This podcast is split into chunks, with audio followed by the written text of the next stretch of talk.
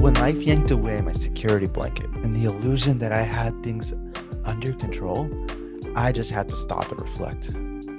It isn't a good feeling at all. I started asking myself a million and a half different questions, right? Was who I was who I really hoped to be? Where had I gone wrong? And where was I going to find the answers I needed? And I have to say, it was a lot better not to be on my own, asking myself these kinds of questions. The journey back to rediscovering a joyful, purposeful life, to finding out who I'm meant to be, it was a lot better to do this journey with you.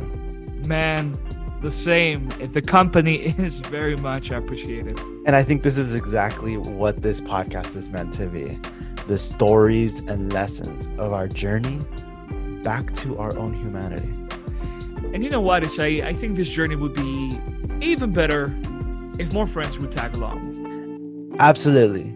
So, subscribe to this feed and join us November 27 for the start of this weekly podcast and find your way back to your own humanity.